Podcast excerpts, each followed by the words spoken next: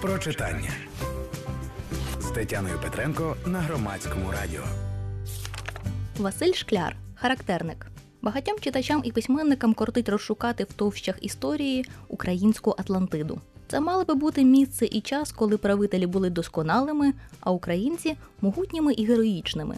Іван Франко в Захарі Беркуті помістив українську Атлантиду в селі Тухля, а Юрій Винничук та інші сучасні письменники з любовною ностальгією поглядають на Україну в Австро-Угорській імперії.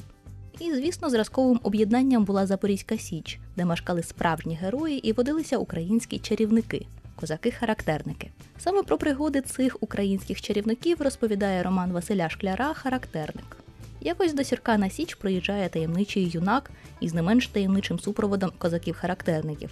Виявляється, що цей юнак – син царя Олексія Михайловича, Симеон, якого довгий час усі вважали мертвим. У дитинстві із цим царевичем трапилася дивовижна, майже казкова оказія. Його наказали вбити, але знайшлися добрі люди, які пошкодували малого, відвезли якнайдалі від Москви і виховали гарною людиною. Він виростає не поганим москалем, який жадає влади, а смиренним козаком. І тепер юний царевич хоче посісти своє законне місце. Звичайно, не без допомоги козаків. Дивина та й годі, думають козаки. Мало того, що юний царевич сам із щирими обіймами приходить на Січ, так він ще й говорить українською і поводиться як свій хлопець.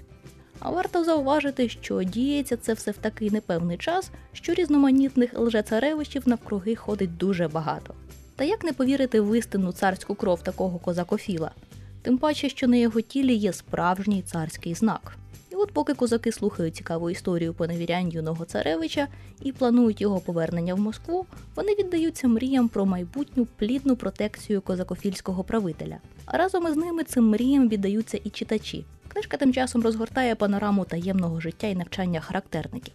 Це особливі козаки, які живуть у цілковитій злагоді з природою і є таємною рушійною силою усіх січових перемог. Характерники – це своєрідні козацькі масони. Вони невидимі, але вони тримають рівновагу світу і його справедливість на своїх плечах. І прочитати, чим закінчиться історія царевича Симеона, і поринути в атмосферу Січі, цієї української Атлантиди, можна в романі Василя Шкляра «Характерник» від видавництва «Клуб сімейного дозвілля».